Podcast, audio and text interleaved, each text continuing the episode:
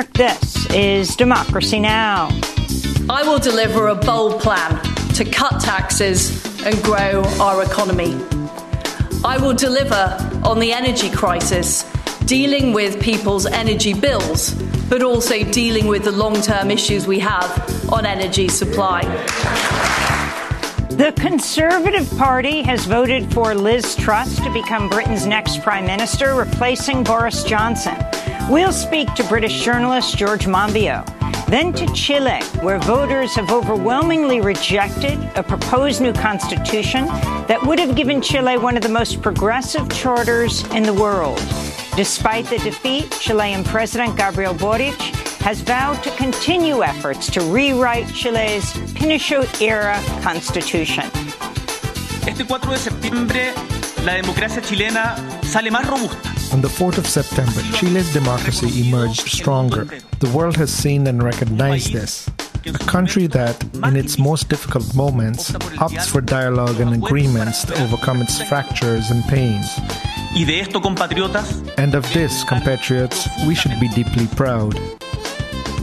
We'll speak to the Chilean American writer Ariel Dorfman and the Chilean feminist Javiera Manzi. And we remember Barbara Ehrenreich, author of Nickel and Dimed on Not Getting By in America. She's died at the age of 81. Jobs are not necessarily a cure for poverty. Jobs that don't pay enough to live on do not cure poverty. They condemn you, in fact, to a life of low wage uh, labor and, and, and extreme In insecurity. All that and more coming up.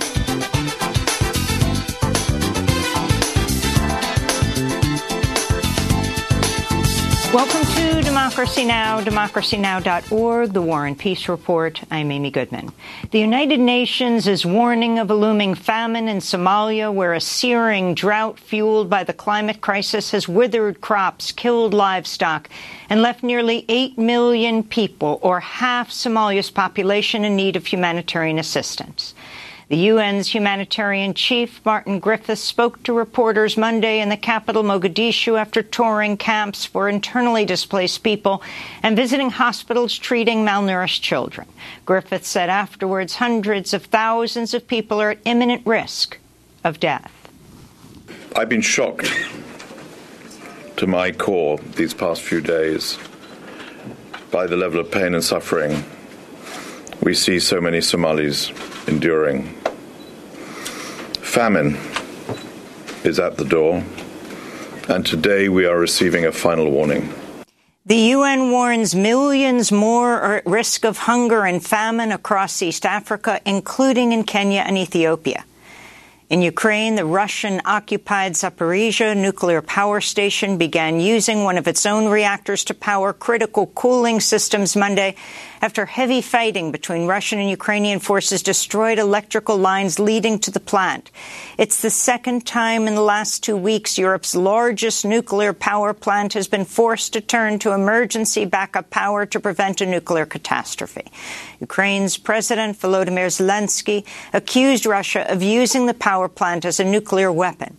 Today, the head of the International Atomic Energy Agency, Rafael Grossi, will brief the UN Security Council on his findings after a team of IAEA inspectors reached Zaporizhia last week. Elsewhere, Ukrainian officials say Russian rocket attacks killed three civilians in Kharkiv, while in the south, officials in the Russian-occupied city of Kherson have postponed a voter referendum on whether to join Russia as Ukraine presses a counteroffensive to retake the region. The Russian energy giant Gazprom has cut off the flow of gas through the Nord Stream 1 pipeline, compounding energy shortages across Europe, which is heavily reliant on Russian fossil fuel. A spokesperson for Russian President Vladimir Putin said Monday Western sanctions have made it impossible for Russian engineers to maintain components of the pipeline, including a turbine critical to its operation. Pumping problems arose because of sanctions imposed against our country and against a number of companies by Western states, including Germany and the United Kingdom. There are no other reasons that would lead to problems with pumping. Gas prices across Europe jumped by over 30 percent upon news Nord Stream 1 pipeline would be closed indefinitely, while the euro sank below the value of the dollar for the first time in nearly two decades.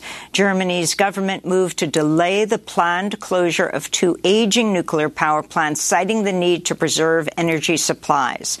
Meanwhile, Sweden's prime minister is warning of the prospect of a war winter ahead of due to the shutoff of gas. Here in the United States, a vast high pressure dome brought record heat to California and other western states over the Labor Day weekend. In Southern California, Burbank reached 110 degrees Fahrenheit Monday, while in the north, Livermore hit a high of 116 degrees, 8 degrees higher than the previous record. Fresno's forecast today calls for 114 degree heat, which would be an all time temperature record for September. The intense heat has helped fuel wildfires, including the Mill Fire, which killed two people Sunday as it tore through the northern California town of Weed. In South Korea, Two people were killed and 10 others remain missing after Super Typhoon Hinnamnor crashed ashore earlier today as one of the most powerful storms ever recorded in the Korean peninsula. The typhoon dumped more than three feet of water in some regions and forced a nuclear power plant offline. At its peak, the typhoon packed winds equivalent to a Category 5 hurricane. Experts say South Korea narrowly avoided a much worse disaster in Britain. The Conservative Party has elected Foreign Secretary Liz Truss to become the United Kingdom's next prime minister, replacing Boris Johnson, who stepped down following a number of scandals. Truss defeated the finance minister, Rishi Sunak, in a party vote Monday. Truss comes to power as the UK is facing an economic crisis with inflation and energy prices soaring. On Monday, she vowed to slash taxes. I will deliver a bold plan to cut taxes and grow our economy. I will deliver on the energy crisis, dealing with people's energy bills, but also dealing with the long term issues we have on energy supply. We'll have more on the rise of British Prime Minister Liz Truss after headlines. We'll speak with journalist George Monbiot in Chile. Voters have rejected a new constitution that would have replaced the one imposed by military dictator General Augusto Pinochet after he was installed in a U.S.-backed military coup more than 40 years ago. Results show about 62 percent of Chileans voted no on the new charter, while 38 percent voted in favor. The proposed constitution was the first in the world to be written by an equal number of male and female delegates and included new rights for indigenous people, legalized abortion, mandated universal health care, and new commitments to address the climate crisis. We'll have more on Chile's constitution later in the broadcast. Burkina Faso's government says at least 35 civilians were killed, more than three dozen injured Monday after a military vehicle struck a roadside bomb north of the capital. Fighting between rebels linked to the Islamic State and the government has increased since January when Burkina Faso's army deposed the president and installed Lieutenant Colonel Paul-Henri Damiba as leader in Afghanistan. A suicide bomber struck the Russian embassy in Kabul Monday, killing six people. A Russian diplomat and a security guard were among the dead. The attack was claimed by the Islamic State affiliate known as ISIS-K, which is also behind a series of attacks on the Taliban and Afghanistan's minority communities. In Canada, Police are searching for one of two murder suspects who remains at large after 10 people were stabbed to death and 18 others injured in a remote region of Saskatchewan. It was among the worst acts of mass violence in Canada's modern history. On Sunday, a pair of men began their violent rampage in the James Smith Cree Nation community, ultimately stabbing 28 victims in 13 different locations. Many of the victims are Indigenous. After police launched a manhunt across Saskatchewan, Saskatchewan and neighboring provinces, they discovered the body of 31 year old Damien Sanderson. The second suspect, his younger brother Myles Sanderson, remains at large. Police say they still haven't identified a motive for the killings. A federal judge in the United States has agreed to appoint an independent arbiter known as a special master to review whether the FBI properly seized documents from Trump's Mar-a-Lago home. U.S. District Court Judge Aileen Cannon agreed with Trump's lawyers that the Justice Department must halt its review of about 150 classified documents recovered by agents executing a search warrant on Trump's resort and home on August 8th. Many of the documents were marked top secret. Judge Cannon's ruling will delay the Department of Justice investigation into whether Trump violated the Espionage Act and presidential records laws and whether he obstructed justice to cover up those crimes. Judge Cannon was nominated to the U.S. District Court for the Southern District of Florida in 2020 by then President Donald Trump. In immigration news, at least nine asylum seekers drowned over the weekend as they attempted to cross the Rio Grande along the Texas-Mexico border. 37 others were rescued. The river is several feet higher than normal as the region has been hit by torrential rain in recent days. The tragedy has intensified calls for Congress and the Biden administration to enact policies that ensure a safe passage for asylum seekers, including an end to the Trump-era Title 42, which has blocked about 2 million asylum seekers from from entering the United States to find refuge, forcing them to take dangerous routes into the country. In related news, about 125 asylum seekers have arrived in Chicago on buses sent from Texas. On Sunday alone, the city welcomed some 50 asylum seekers, most of them families. Local officials are demanding Texas Republican Governor Greg Abbott collaborate on a more humane treatment of asylum seekers as Chicago calls on more volunteers to assist the arriving asylum seekers. For months, Abbott's forcibly relocated hundreds of asylum seekers to so-called liberal cities, including New York and Washington, D.C. In the occupied West Bank, Israeli troops killed a Palestinian man during a large military raid in Jenin City early this morning. 29-year-old Mohammed Sabana was killed during the assault. 16 others were injured by live fire or shrapnel. The Israeli troops surrounded the family home of a Palestinian blamed for a deadly attack in Tel Aviv, cleared the area, and blew it up. Such home demolitions are illegal under international law. Meanwhile, Israel has for the first time admitted its army may have been responsible for the death of Palestinian-American journalist Shireen Abu Akleh, who was shot in the head in May while covering an Israeli raid on Jenin. On Monday, Israeli authorities said Abu Akleh may have been accidentally hit by Israeli troops' gunfire after they came under fire from Palestinian fighters. Israel says it will not launch a criminal probe into the killing. In Ramallah, Al Jazeera's West Bank bureau chief rejected the Israeli claims. It is clear that they are trying to perpetuate ambiguity and deception on the one hand, while at the same time clear themselves of wrongdoing by claiming that there was an exchange of fire. These are all lies because all the accounts and videos and witnesses disprove their claims. In labor news, Amazon has lost its efforts to overturn a historic vote unionizing its JFK8 warehouse in Staten Island, New York. Last week, the National Labor Relations Board recommended Amazon's demand should be rejected after it failed to prove union organizers had allegedly tampered with the election by intimidating workers. The Staten Island Amazon warehouse workers in April voted decisively in favor of joining the newly formed Amazon labor union, despite the retail giant's multi-million dollar union busting campaign. Tennis superstar Serena Williams lost in the third round of the U.S. Open on Friday in a thrilling match against Ajla Tomljanovic of Australia. Williams recently said she would retire after the U.S. Open and was celebrated throughout. Since becoming a pro at the age of 14, Serena, Serena Williams won 23 Grand Slam championships and spent 319 weeks ranked as the top female tennis player in the world. She and her older sister Venus redefined the sport of tennis and inspired new generations of African Americans and all young women to play the game. In other news from the U.S. Open, Frances Tiafoe has upset 22-time Grand Slam champ Rafael Nadal to reach the quarterfinals in the U.S. Open. Tiafoe is the son of refugees from Sierra Leone. His father was a day laborer who helped build the Junior Tennis Champion Center in Maryland. The family lived for years in a vacant storage room at the tennis center. And the writer and activist Barbara Ehrenreich has died at the age of 81. She's best known for her book Nickel and Dimed on not getting by in America. To research the book, she went undercover as a low-income, non-skilled worker. She later founded the Economic Hardship Reporting Project. We'll air part of our interview with her later in the broadcast and speak with Democracy Now! co-host Juan Gonzalez about her work with the Young Lords in the early 1970s as a member of the Health Policy Advisory Council.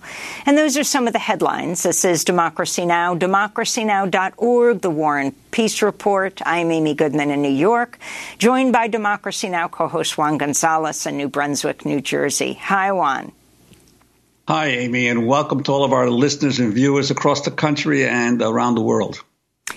Well, we start in Britain, where the Conservative Party has elected Liz Truss to become Britain's next Prime Minister, replacing Boris Johnson, who stepped down following a number of scandals.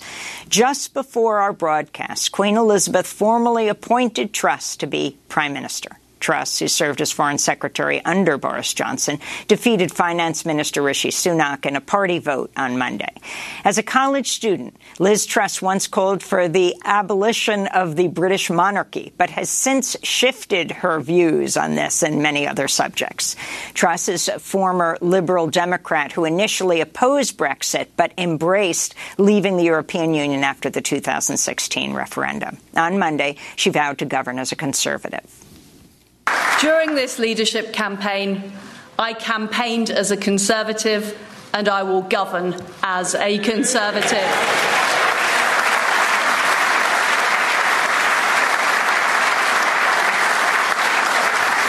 And my friends, we need to show that we will deliver over the next two years.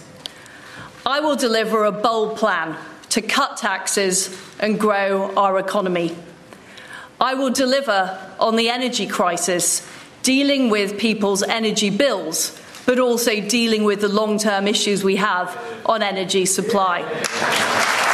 And we will deliver a great victory for the Conservative Party in 2024. Thank you. Thank you. Britain's new Prime Minister, Liz Truss. We're joined now by George Monbiot. He is an author, Guardian columnist, environmental activist.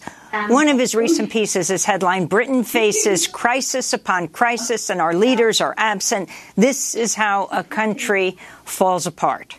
Well, George, welcome back to Democracy Now! Why don't you start off by telling us who Liz Truss is and talk about the um, country she will now head? Thanks very much, Amy. Well, that's a good question. I've never seen anyone so uncomfortable in her own skin, so apparently ill at ease with herself. Every gesture, every uh, thing she says seems to be mannered and staged. So the real Liz Truss, you know, it's very hard to discern that person behind the person who's clearly practiced her every move in the mirror. And that applies too to her policies. She seems to adopt whatever policy um, she thinks is going to find favour with the audience she's speaking to. Now, the terrifying thing about what passes for Britain's democracy is that when the Conservatives are in power, um, and they lose their prime minister. The new prime minister is chosen only by members of the Conservative Party.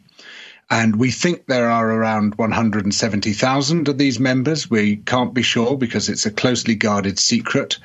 Um, but they are grossly unrepresentative of the nation as a whole. They are mostly male, almost exclusively white, generally rich, comfortable, complacent, living in just a few exclusive parts of the country. And that's the audience that she has been appealing to. And so the policies that she's been putting forward, which you know, she um, seems to have some enthusiasm for, are extreme neoliberal policies, cutting the state, cutting taxes for the rich, um, even more austerity, even more privatization if she can, just at the time when we need the complete opposite policies. Uh, and George Monbiot, in terms of the of the policies that you expect of her, given the fact that Britain obviously has had a resurgence of labor activism uh, in, in uh, recent months, uh, what do you expect will be the main uh, main thing she attempts to accomplish uh, in the early days of of being prime minister? Thanks, Juan. Well, she's adamantly opposed to organised labour. She hates trade unions. Um, she wants to shut down their capacity to strike and to take other forms of collective action. Um, she also has strongly hinted that she wants to tear down the regulations protecting workers, protecting them from being forced to overwork, protecting their terms and conditions, their wages. Um, so that's a great threat to people especially at a time of, well, we're facing um, a serious economic recession.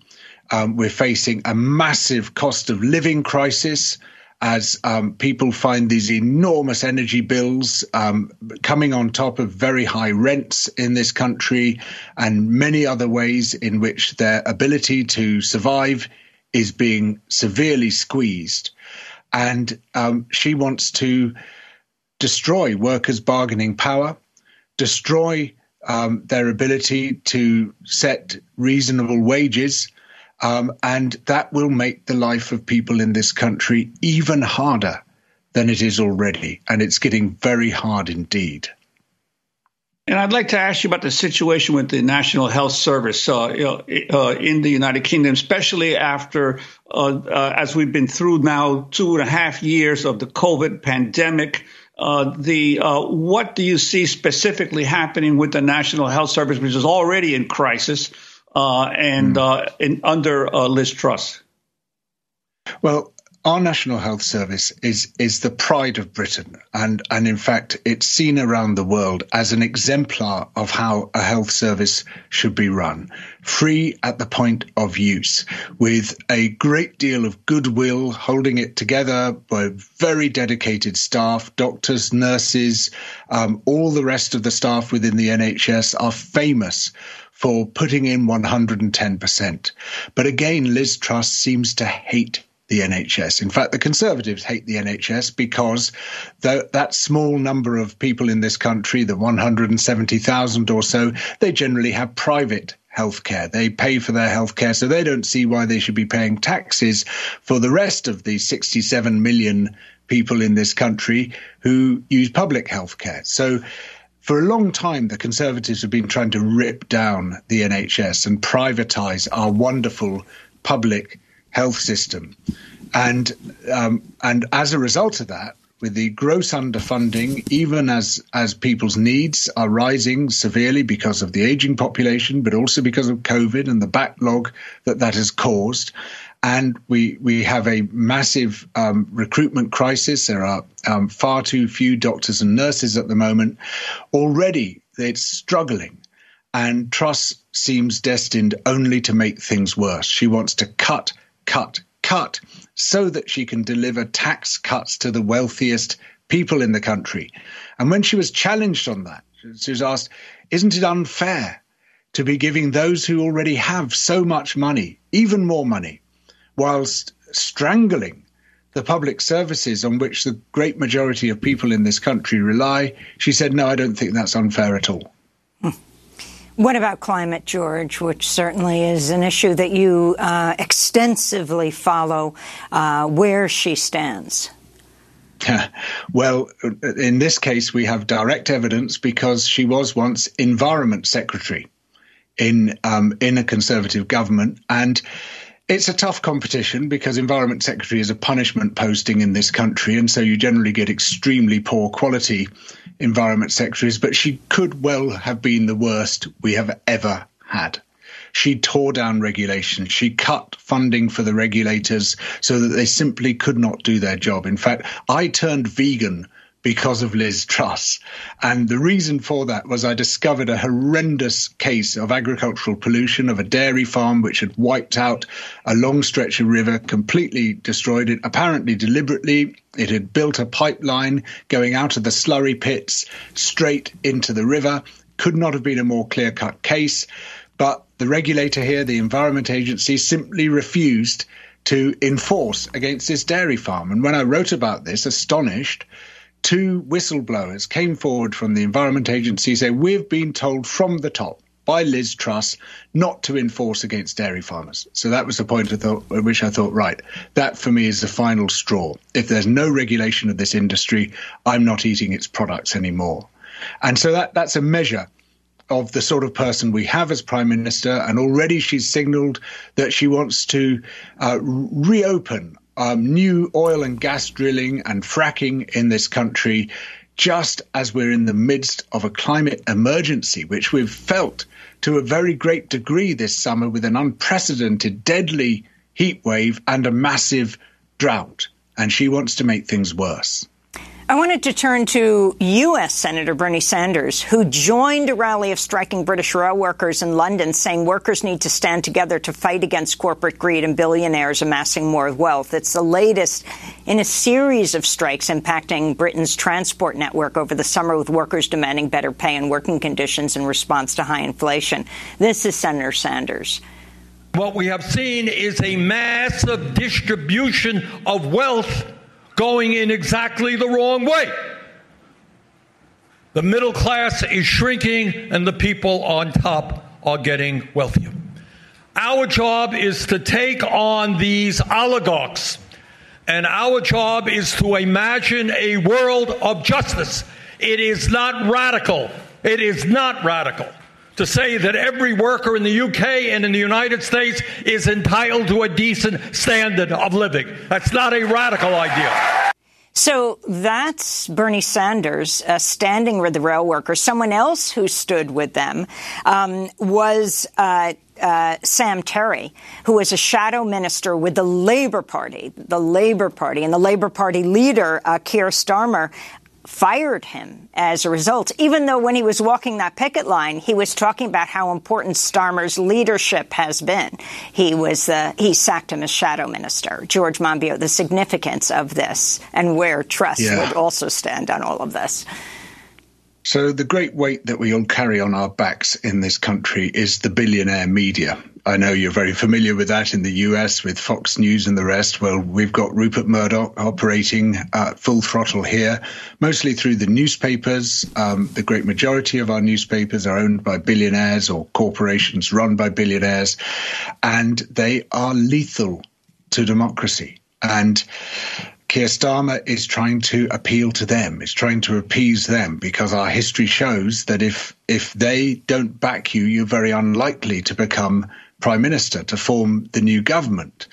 Um, and uh, now I think he's wrong about this. I think he can go over the heads of the, the, that media. I think people are ready for massive change, but he's timid. I think he actually he's cowardly.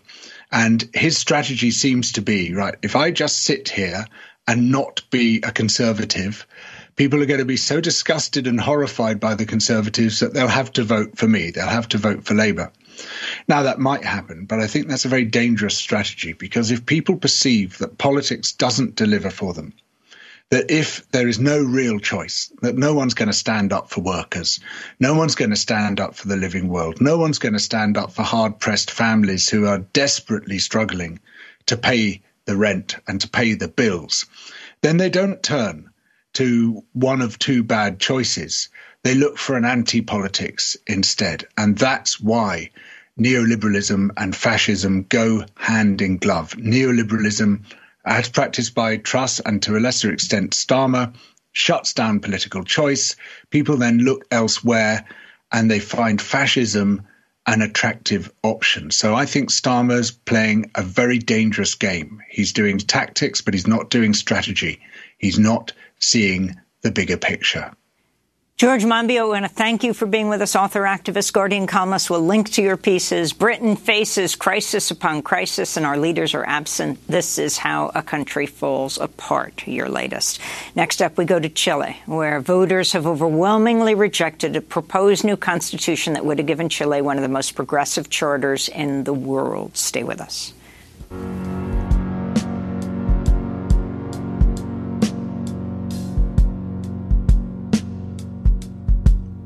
Good night, everyone.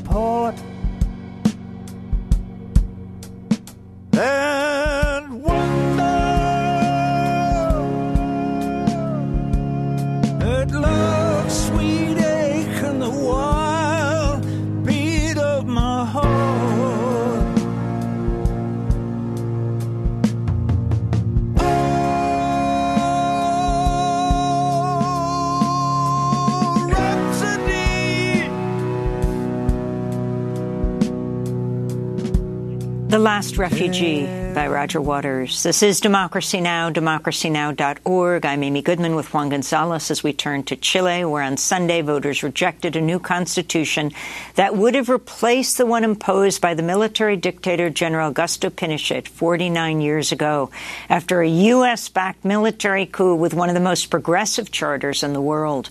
Results show about 62% of Chileans voted no while 38% voted in favor of the new constitution. The proposed charter grew out of an anti-austerity demonstrations in 2019. It was the first in the world to be written by an equal number of male and female delegates and included new rights for indigenous people, legalized abortion, mandated universal health care, and new commitments to address the climate crisis. It also strengthened regulations on mining, prompting editorial from the Washington Post editorial board that opposed the Constitution based in part on how it could make it harder for the United States to acquire Chilean lithium used for batteries and laptops and cars. Chile's President Gabriel Boric has been a major supporter of the new constitution since he was elected in December and sworn in this past March as the youngest president in the country's history. President Boric spoke Sunday in Santiago after the results showed the proposed new charter had been rejected and said he wants to restart the process in order to meet a 2020 mandate. Como presidente de la República, As the President of the Republic, it is with great humility that I take this message and make it my own. es que hay que escuchar la voz del pueblo. No solo este día, We have to listen to the voice of the people, not just today, but the last intense years we've lived through. no olvidemos por qué llegamos hasta aquí.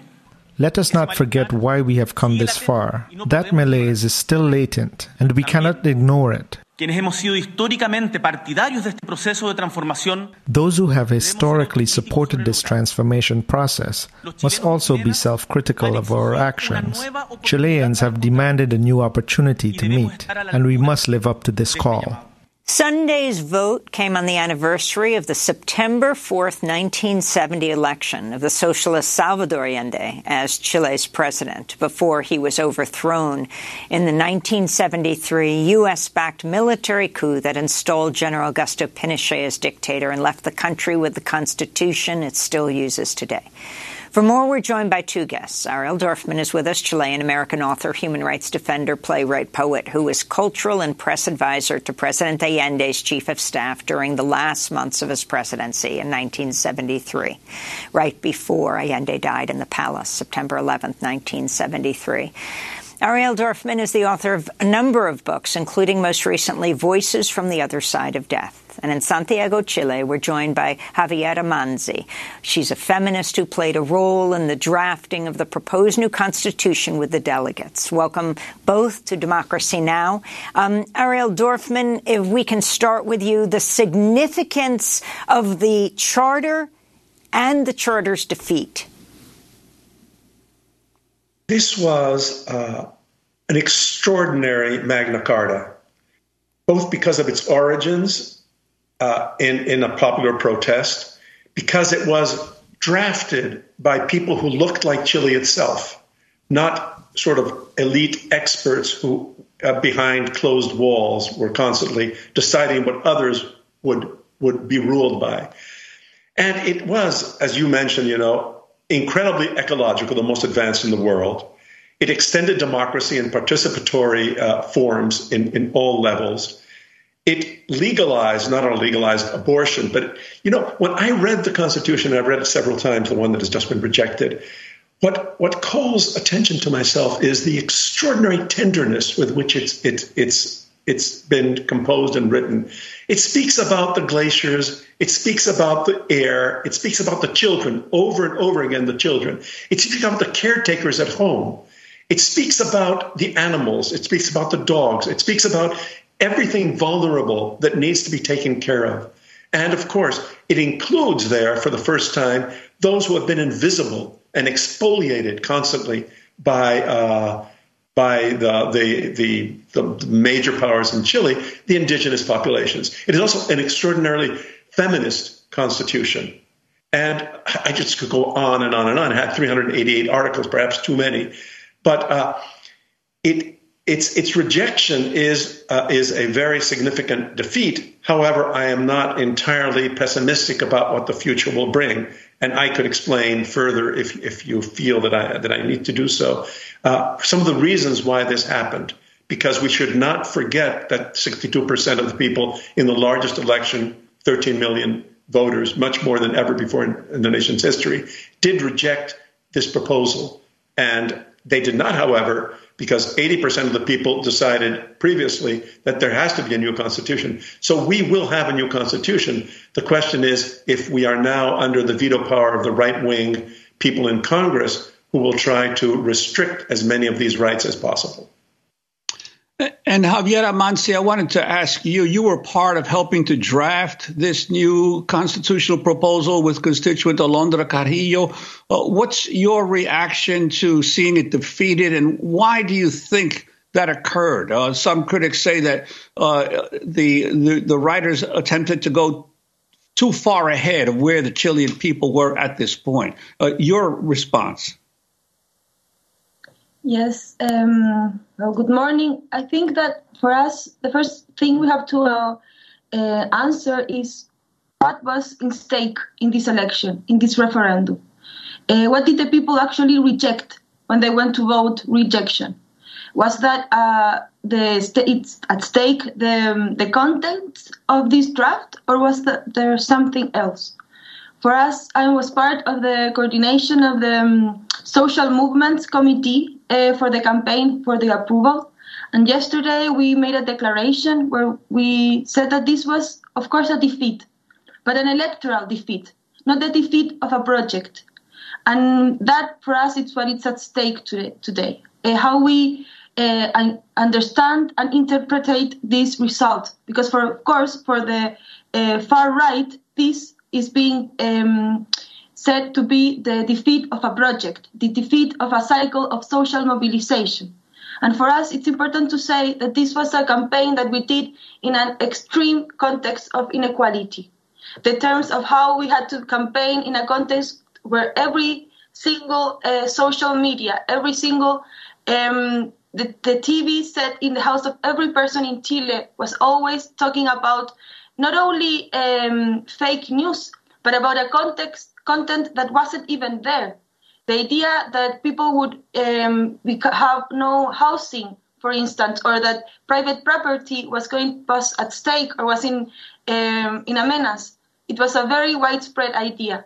And so we had to be made a campaign in a context that it was very difficult to defeat that uh, common sense idea that was starting to, to spread out and in a context that this was the first time since 2012 that we had a mandatory vote. So there was like um, there was a whole part of this of the society in Chile that went to vote for the first time in ages. So it was a very um, important. It's very important to, for us to say, and these days are going to be very important to try to understand, interpret, and to uh, say what's at stake in the future days and the future of a possible constituent process. Uh, and Ariel Dorfman, I wanted to ask you about the, this issue of the disinformation campaign that was launched within Chile and also some of the propaganda outside of Chile. Uh, for, as Amy mentioned, the Washington Post editorial. Uh, saying that, quote, lithium is a key input in batteries that run millions of laptops and upon which the United States is basing its electrified automotive future. Chile sits atop the world's largest lithium reserves. You remember when American companies were concerned, more concerned with Chile's copper uh, back in the days uh, of Allende, and, and, how Chile has always been seen as a resource uh, for the uh, Western imperialist uh, uh, countries. Yes, first, the, disinformation campaign, the fake news. the the official official people in, in charge of the election have said that 89% of the funding for the rechazo, the people who rejected, was versus 11% of the money spent by the approval people, right? So that's four to one. You have to imagine how unequal, as uh, as we just heard uh, our, our, colleague in Chile say, right? So that fake in, in information was very cunningly used, as was used problems that the Constituent Assembly itself had, certain extravagances, certain scandals that happened, but always trying to create a fake sense of what was in the Constitution. I think many people didn't even read what was in the Constitution. They simply had an impression of it. In relation to, to, to this, what's interesting is that just as in the case of Allende, this is an anti extractive constitution, meaning it does not it does not put extraction as the center of Chile's development, but people as the center of its development. The richness of Chile is its people. If we have the lithium, of course, we've got lots of lithium as before we had the copper, we still have that copper. But the important thing here is, is that we one of one of the forms of the Constitution speaks about the fact that we have sovereignty over what is in our subsuelo, in our minerals, right? And of course, people are very worried about that outside, despite the fact, of course, that the Constitution itself does not say that we will stop foreign investments or things like that. We will simply have control of it. As, as, as in, the, in the case when Allende nationalized copper, by the way, with the unanimity of Congress. So, of course, outside the Washington Post, which I found strange, really, to tell you the truth, uh, the Wall Street Journal, which I didn't find so strange, the Economist, which I didn't find so strange. Lots of people from the outside kept on speaking about these things, and these were reverberated in Chile, right? Whereas when somebody like Pedro Pascal, for instance, would, would tweet about that, or the International Socialist groups would speak about that, or Thomas Piketty would speak about how wonderful, or constitutional experts all around the world saying this constitution, in fact, extended rights, it did not restrict rights. All that was shouted down, was shut down, was was forgotten, right? So there is a, a campaign uh, outside Chile. It's not unanimous either because there have been uh, relatively good good things. There's, there's been a very good op-ed in the New York Times as well, and I myself was able to write something in the Los Angeles Times.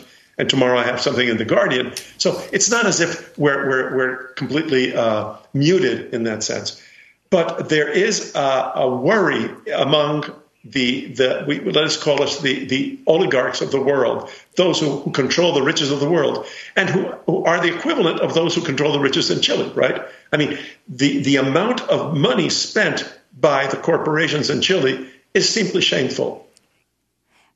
I wanted to just, when you said it was surprising Washington Post, uh, Common Dreams, Brett Wilkins had an interesting piece where he said Washington Post owner Jeff Bezos and other billionaires, including Bill Gates this year, invested nearly $200 million in KoBold Metals, which according to mining.com, quote, is on a global search for key battery metals, cobalt, lithium, and nickel, as well as copper, which is key to the green energy transition. Um, uh, might help explain something there. But I wanted to end with Javiera Manzi, the feminist activist who played a key role in the protests in Chile and then um, uh, working with others in the drafting of Chile's proposed new constitution. Where you go from here, Javiera? Well, it's a we must say it's a very hard time for us in Chile. Uh, in, we have to start from there. Um, the result is not only a an electoral defeat in the sense that the constitution was not approved, but it also shows the extent of the hegemony of neoliberal uh, common sense and how there's a very uh, major um, we have to challenge to overcome this moment not only in terms of the uh, constituent process but of course in terms of how the far right has gained a lot of um, power and visibility al- along this campaign.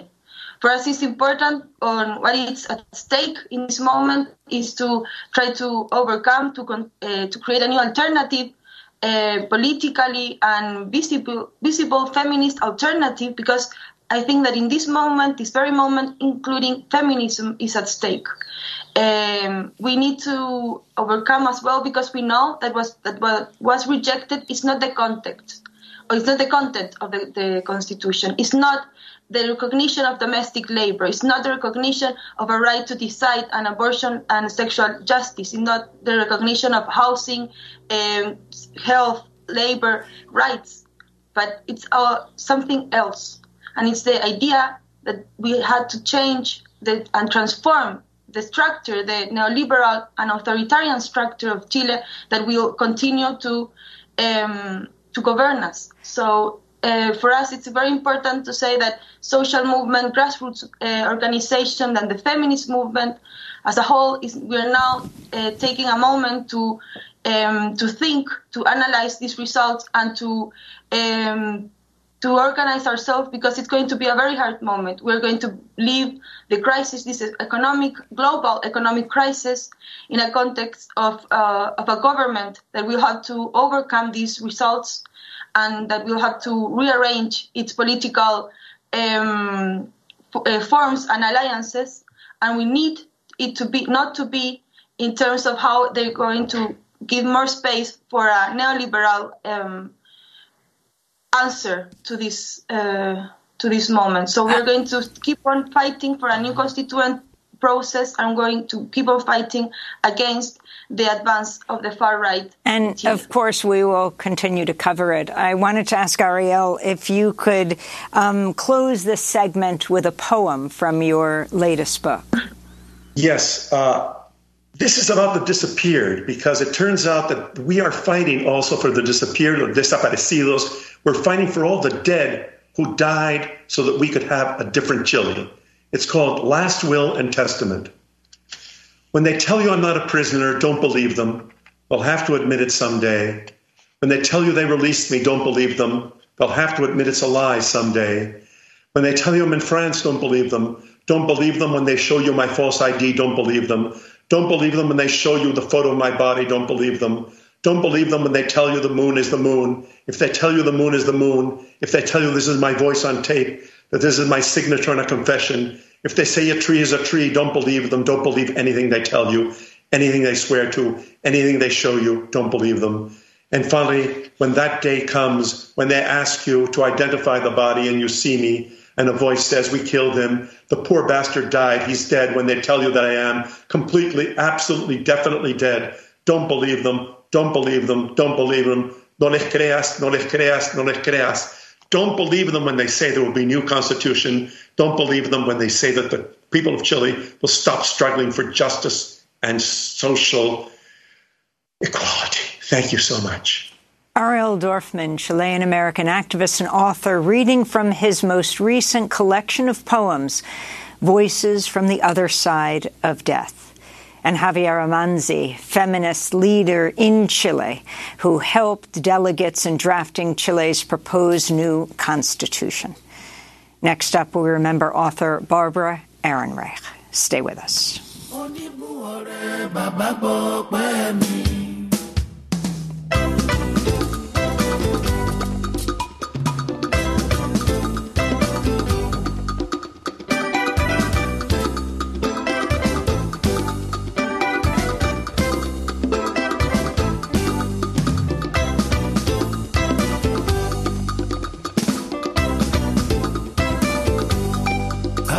Appreciation.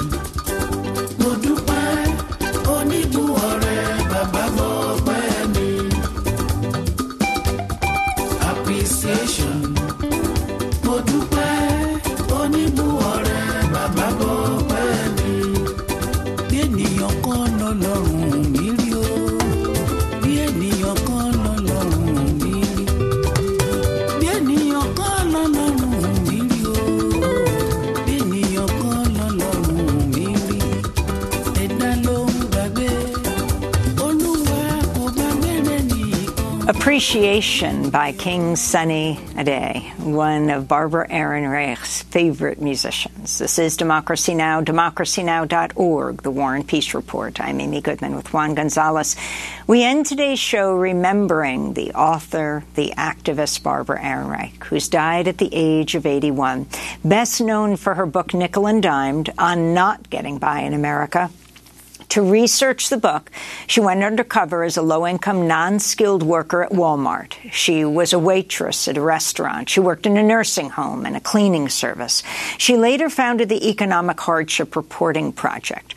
Barbara wrote more than 20 books beginning in 1969 with Long March, Short Spring, The Student Uprising at Home and Abroad, a book about anti war protests she co wrote with her first husband, John Ehrenreich. In a moment, we'll hear Barbara in her own words. But first, Juan, um, I'm wondering if you can talk about how you knew Barbara Ehrenreich as someone you worked with, along with other members of the Young Lords, which you helped found in the early 70s here in New York. Yes, Amy. Uh, I actually met Barbara in 1969. She just come out of graduate school from her, her PhD and had joined a group that really became a, a seminal group uh, in the radical critique of the American healthcare system. It was called uh, uh, the Health PAC, the Health Policy Advisory Council. And she joined it uh, fresh out of uh, graduate school and joined an extraordinary group of radical and revolutionary doctors and nurses that had gathered in New York City at the time. People like Rob Burlage, Ollie and Charlotte Fine, uh, Ruth Galanter, Harold Osborne, who was over at Lincoln Hospital at the time.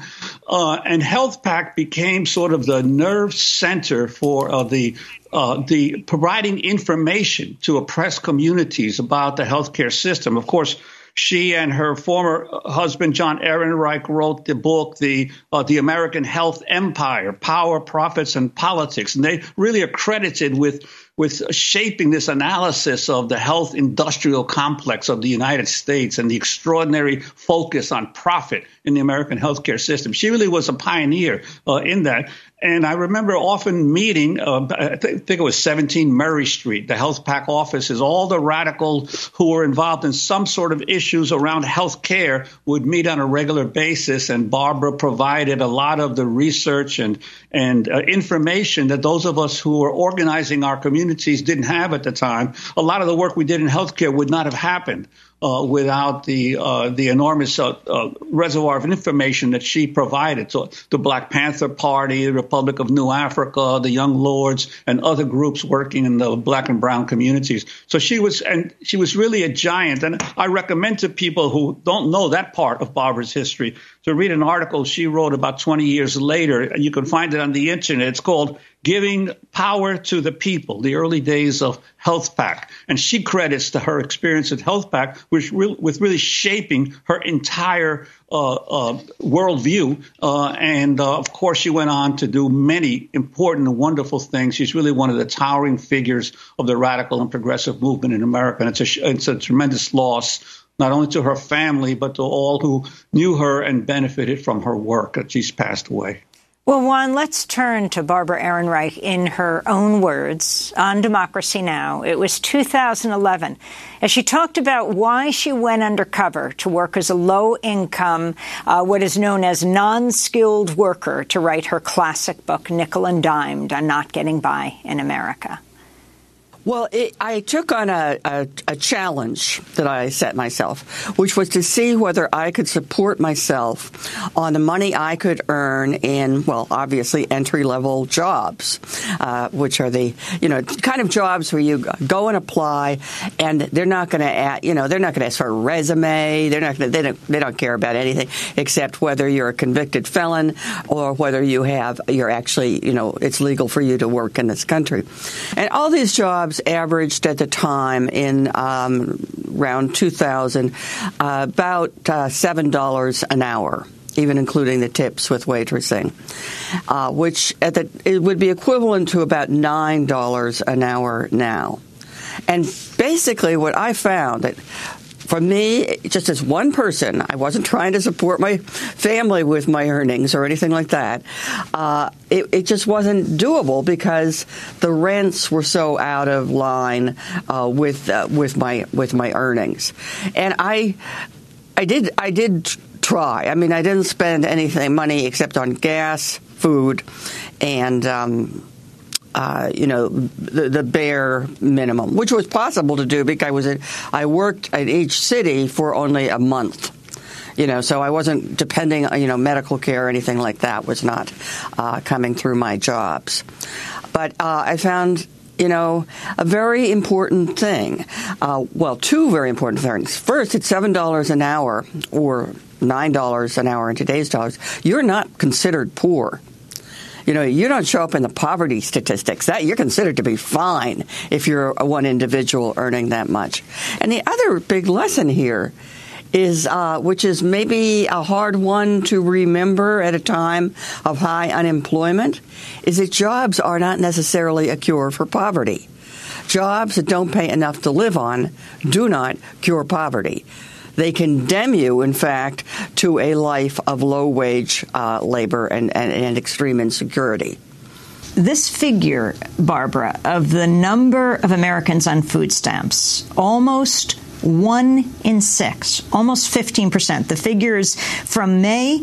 Um, people on food stamps uh, were 12% higher than a year earlier, according to the Agriculture Department. One in almost six Americans.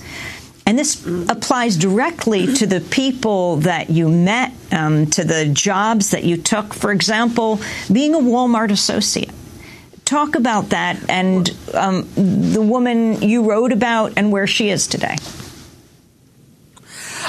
Uh, yeah, I mean, one of the surprises to me, and it's not a surprise anymore because a lot more research has been done, is how many uh, Walmart employees depend on some kind of government program to supplement their low wages uh, and pathetically inadequate health insurance, which most people can't afford anyway.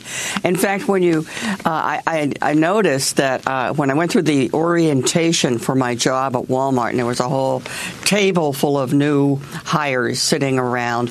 Uh, you know that they the Walmart people asked to see whether anybody here might be eligible uh, for TANF, for example, ter- temporary assistance to needy families, because they're kind of depending on that government those government supplements uh, to keep people going. You're not going to do too well on just your Walmart pay.